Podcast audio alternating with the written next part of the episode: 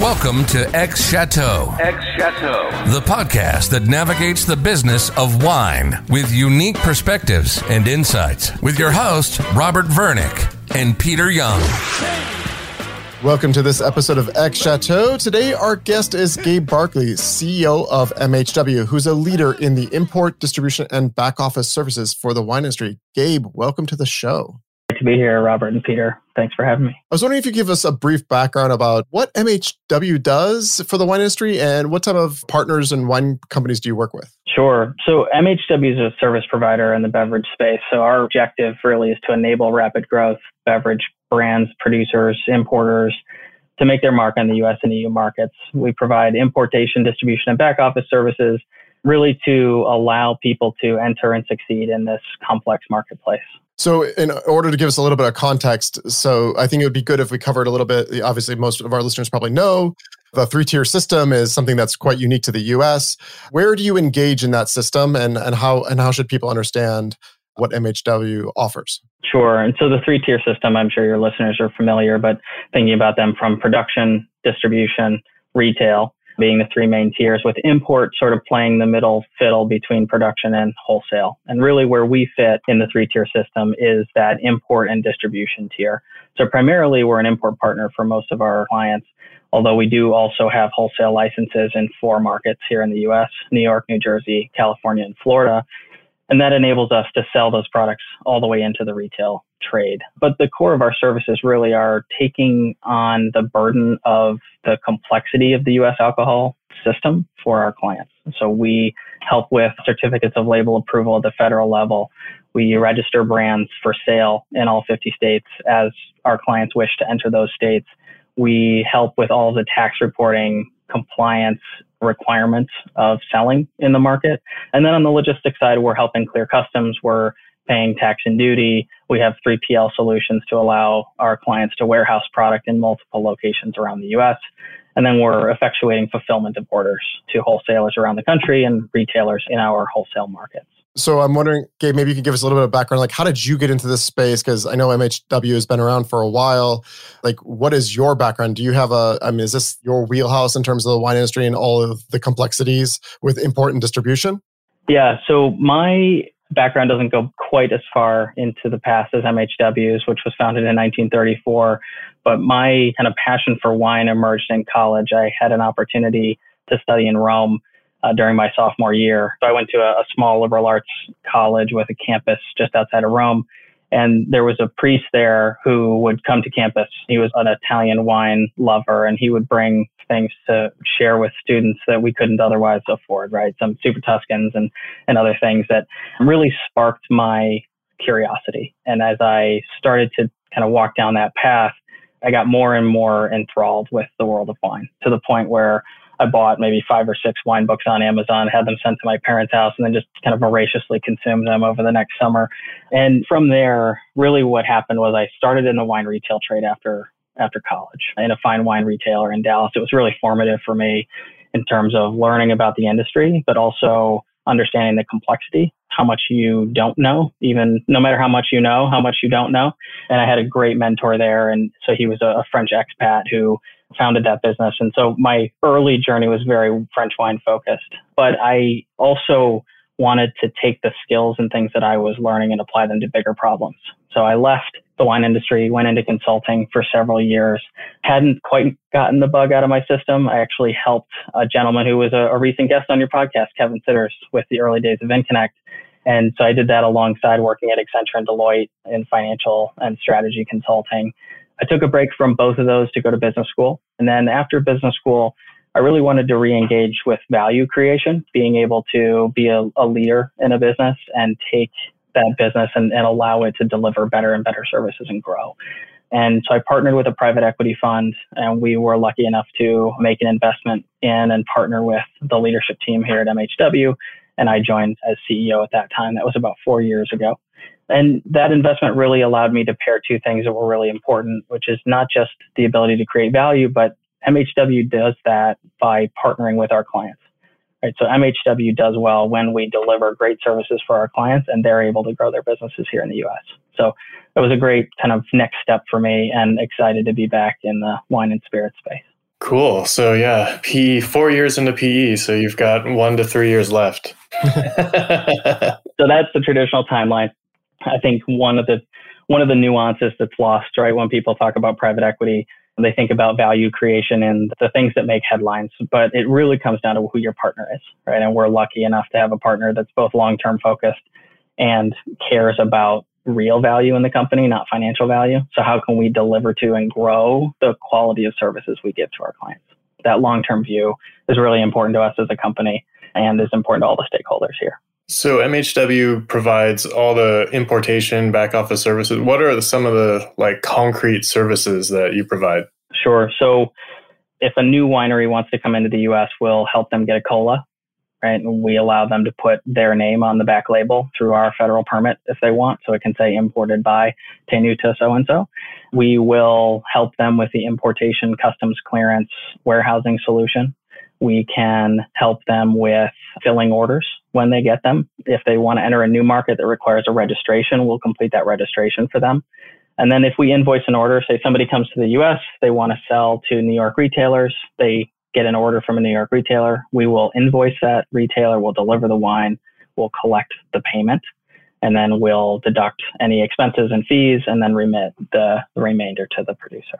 So are you exclusively helping international, international outside the US, that is, wine brands import into the US? Yeah, so I think overall, the theme of our clients is that they want to invest in growth in the US and in the EU markets, right? And they demand a high return on investment that they make in go to market capabilities. Because really what we do is we provide the kind of the pipes to go to market. But we work with wine, beer, spirits. We work with domestic brands, international brands. We work with brands that have never sold a case, and we work with brands that sell millions of cases a year. That common thread is far more important to us, that it's a, a goal to enter and succeed and a willingness to invest in that market. And so, with the services you provide, do you have like software or technology that underpins your services, or is it straight like people services? Yeah, so we do have a pretty robust technology ecosystem. We have an internal ERP that is kind of the, the support structure for everything that we do, but it's really there to enable our team and then to enable us to deliver technology to our clients or solutions to our clients. So transparency is a really important part of what we do. It's a core value for us and it's an essential pillar of what we deliver to clients. And one of the ways that we deliver on that is through technology. So we have a client reporting dashboard that delivers information to our clients in real time about the activity that we do for them. So it updates every two hours with all the new invoices that we've issued, all the new product that has come into inventory, any funds collections that we have done, anything that we do from a kind of a tactical standpoint is available to them every two hours, if not faster. And that gives us a really good communication with our clients so they can in real time ask questions or we can in real time communicate with them. In addition to that, we have an order placement tool where sales reps that our clients have in the market can place orders on that tool that come directly to us so that we can fulfill them. And then we have some other communication and self-service tools just to enable our clients to um, have faster feedback loops when they need something from us. For example, if a winery wants to add a new vintage, right, they can do that on our website. They don't have to be in touch with us. They just tell us, hey, we're bringing in the 2018, right? And so that is a way that we try to enable and make as easy as possible what is a pretty complex ecosystem in entering the US market. So, who are your typical or target customers? So I think at a high level, it comes down to what I said earlier, which is our target is really brands who are interested in, in entering and succeeding in the market. As we have evolved as a company over the last 25 years, early on, our main client was someone who was entering the market for the first time. And largely that was spirits, right? So we work with spirits, wine, and beer. But early on, it was a lot of velocity of spirits brands over time that has shifted. We're seeing more and more interest on the wine side, especially the last decade or so. And we're seeing more interest from larger brands and wineries and producers as well. So people who are coming to the market not just to succeed, but also with a desire to control their destiny in the market, a willingness to invest up front because they want to make sure that the marketing and sales dollars they spend are spent how they want them to be spent. And in our model, we're not working on a margin with the idea that we're going to spend some of that on sales and marketing, right? We're working on a per case fee that allows our clients to choose how they want to spend that incremental dollar. And that's really important, not just to small brands, but to brands as they get larger and more successful as well. So the brand is your client, you're helping them import in. Do they then, or do some of them have an importer in the US that they work with? So do you work with importers basically and just help them with all their logistics and paperwork? Yeah, we do. So we have clients who are importers, who are distributors, even where we're doing the back office solutions for them. Most of our clients are, are wineries or producers who are interested in taking that next step, who are interested in saying, I want to control my destiny in this market, or I want to be able to enter right? Another important part of our ecosystem, as you both, I'm sure, are very well aware of, it's hard for new brands to enter. It's hard to get the attention of a distributor. It's hard to get the attention of an importer. And when you do, sometimes it's not the arrangement that you want. One of the things that we offer is the ability to enter the market without that traction. So you can, if you believe that you have something special that the US consumer is going to want, you can come to MHW and enter the market without a traditional import partner. And that's something that is becoming more and more important, right? One of the reasons the company was founded was the kind of the, the pending consolidation of the supplier and distribution tiers. I think we went from something like 3,000 wholesalers for wine in, in 1995 to something like 1,200 in 2017. That's some pretty rapid consolidation. At the same time, those books get bigger and bigger. And that makes it harder for brands to get the attention of a distributor. And one of the things we offer is market access without that attention.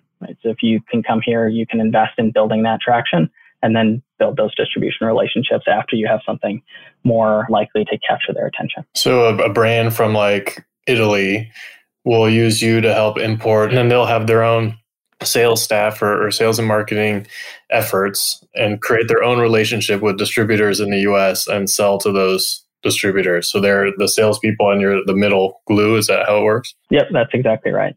We like to say you can go to market with zero licenses, depending on the state where you're in, right? But zero licenses, and then really we can take care of everything except the sales and marketing, right? So what that allows our clients to do is is the two things that really drive value for them. One, put great liquid in bottles, number one, and then choose how they communicate it to the market through sales and marketing efforts. So, as a consumer, I often look at the back label, and a lot of times, if I don't know a brand, I'll flip the bottle over to see who the importer is because I've come to realize that certain importers have a book palette that I can start to understand at a higher level. But when I flip a bottle over that may have gone through MHW, I'll, I'll never see MHW on the back label as the importer that's with the logo there, right? It's always going to be someone else's brand, probably, and most likely the winery's brand themselves. You may see it every once in a while, but very rarely, right? The only way that you would be able to tell it was imported by us is if it says Manhasset, New York on the label. Otherwise, we really don't want to be the brand that you see, Robert, right? We want you to see the importer or the producer name that that is responsible for that product being here and and getting to that retailer you're buying it from. So that explains why when you were like, oh, we do import and distribution, I was like, I know most of the importers and most of the distributors, but I'm not really familiar with MHW. Just I'm not because you're more external facing to the foreign wineries coming in. Do you provide domestic services as well in terms of for like say I'm a Oregon winery that's 5,000 cases and I want to get more national distribution because it's been hard to like as you said, even for importing to get into distribution. Is that something that you guys are helping with as well? Yeah, so we do work with domestic producers as well. The solution set is very similar. And, and largely it comes down to, as a producer of, of fine wine, how much time and attention do you want to spend on compliance and on the logistics and supply chain parts of, of going to market? And what does that cost you? and we can deliver that service for most brands who are just entering for less than half the cost of a full-time employee. And so we try to be a cost-effective solution from early on and then to scale as a cost-effective solution as brands grow.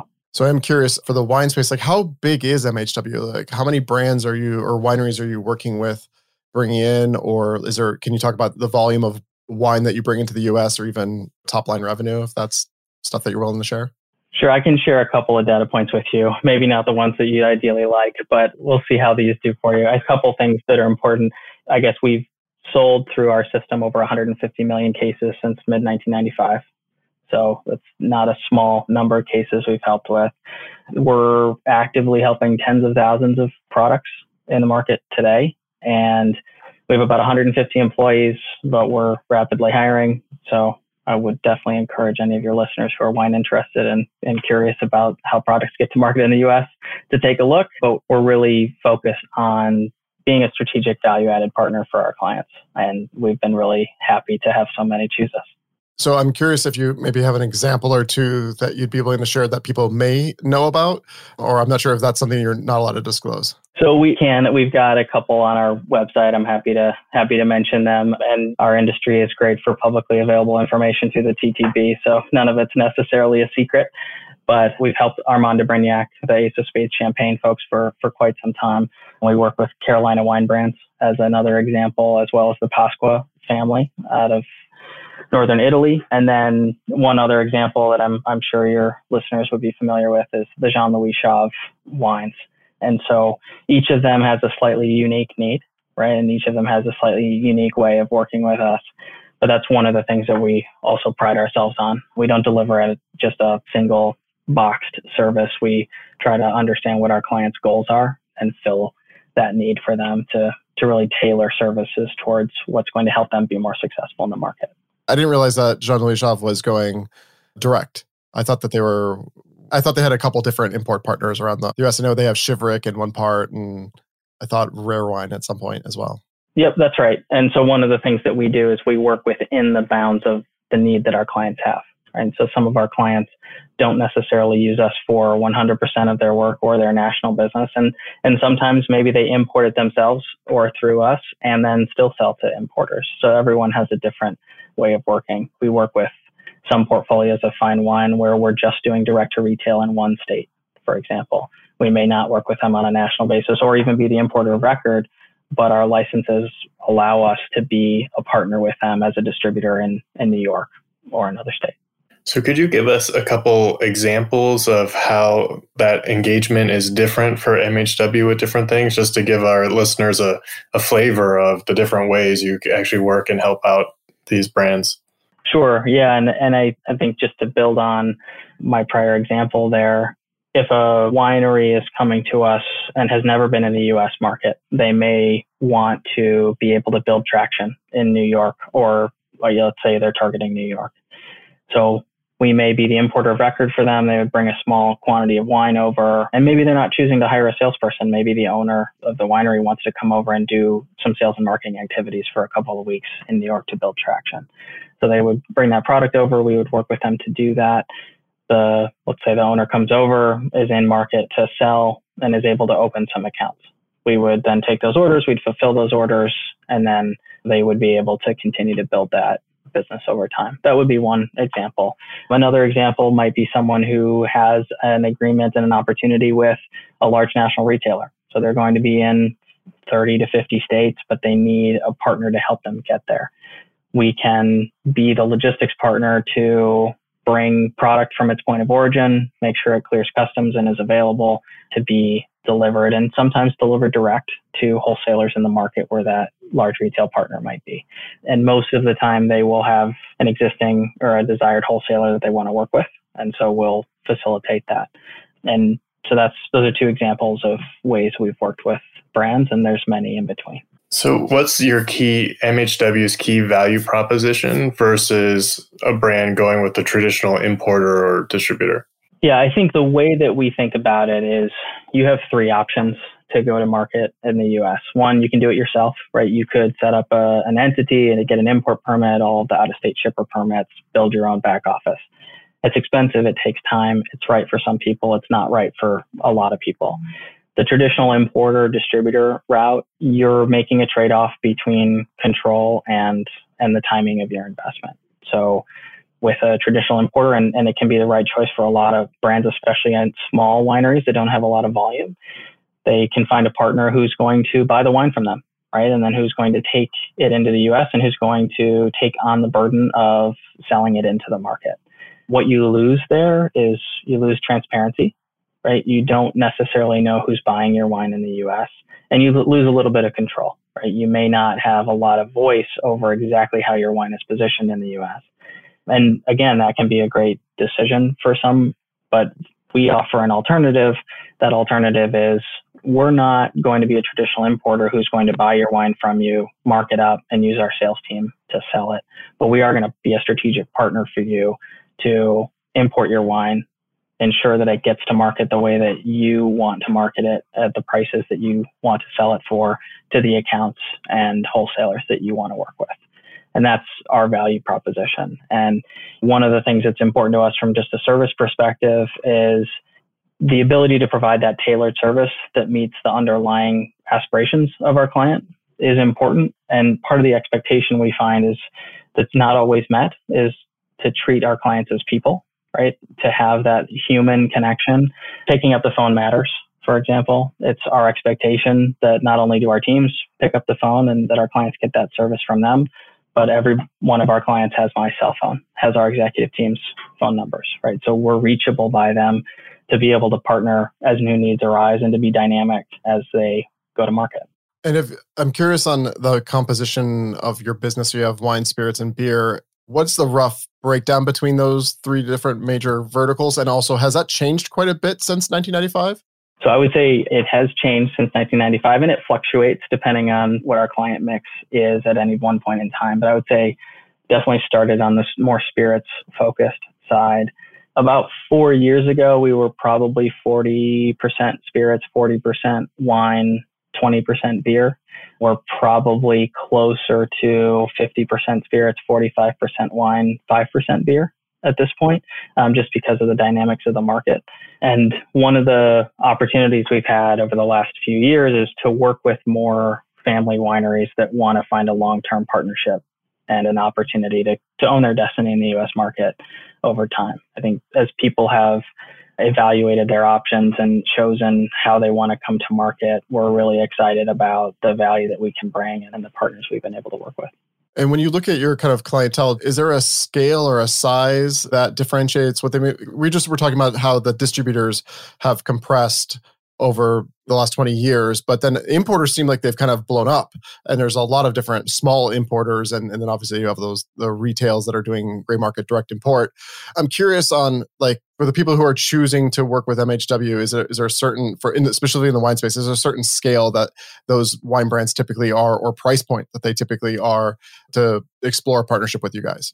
Yeah, so we typically work best with producers who want to sell 350 cases a month or more. We can work for less. It really it depends a little bit on the price point and the margin that they have available. But we work on a per case fee with a monthly minimum, and that 350 cases to retail in one of those four wholesale states I mentioned, New York, New Jersey, California, and Florida, is about where they break even on the per case with the monthly minimum. And then as they scale, right, then it just becomes a matter of a couple of points on the price of the wine that's being sold.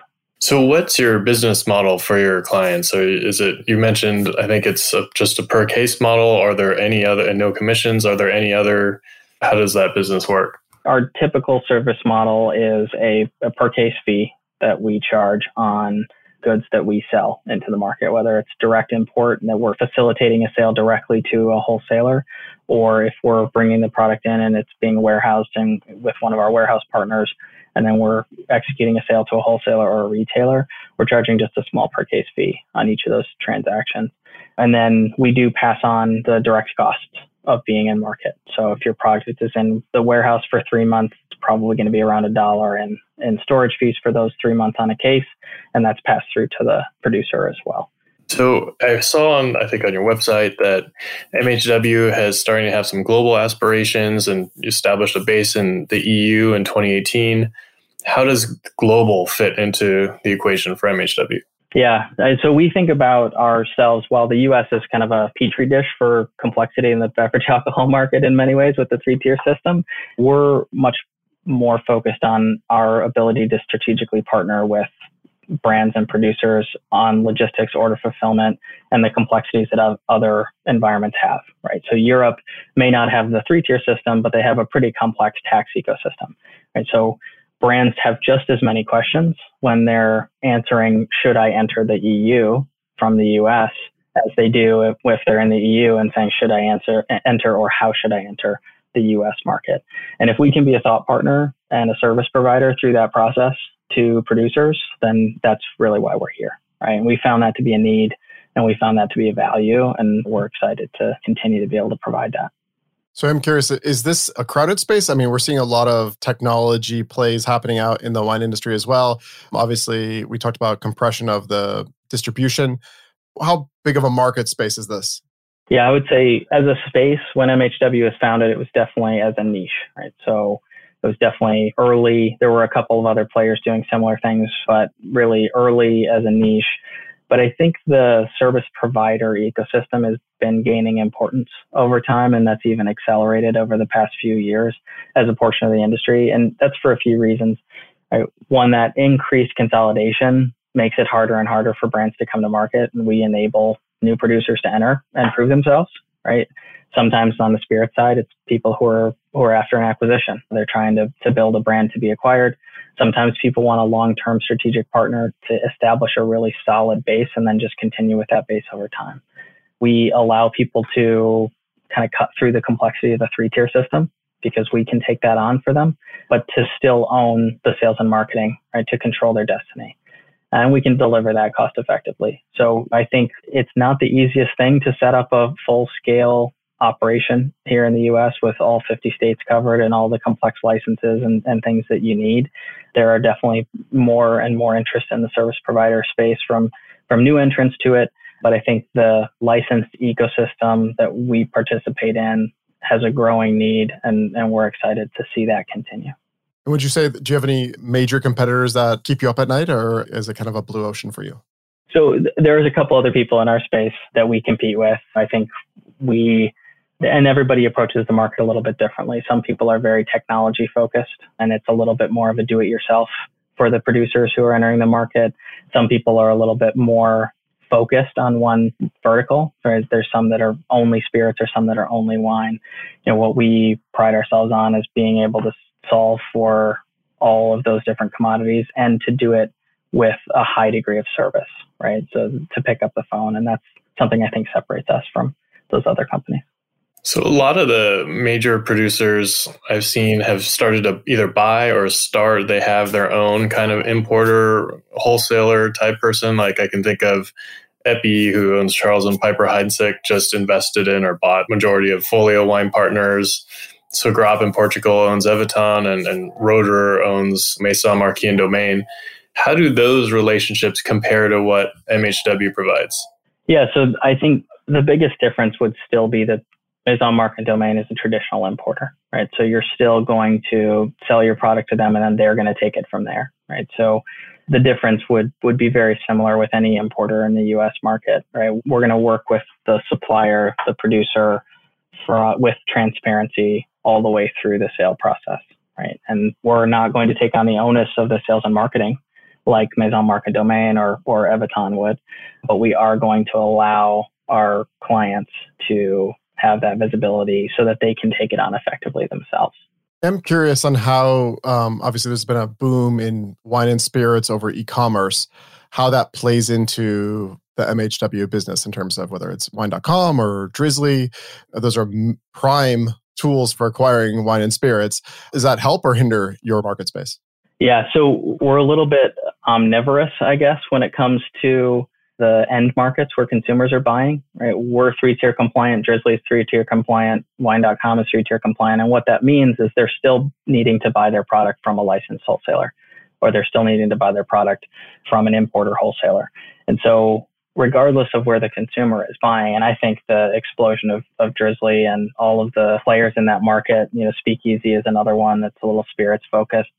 I think that's fantastic. It provides consumers a, a, different way to buy. The explosion during 2020, I think, increased a lot of awareness. Right? If there's anything, if there's anything positive to come out of a global pandemic, I think it changed the way that brands can be built in the U.S. and and how people are aware that they can buy alcohol. So that's all really fantastic.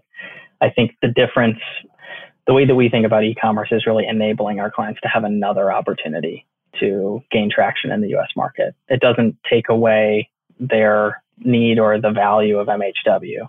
It actually enables us to help them find the right fit from one of those e-commerce providers and to then be able to sell more product to the right consumer.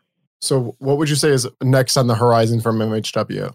Yeah, so I think one of the things we did a lot of in 2020 is build relationships with those e-commerce providers. And I think continuing to be on the forefront of how brands can be built and how brands can find success in the US market is really important to us.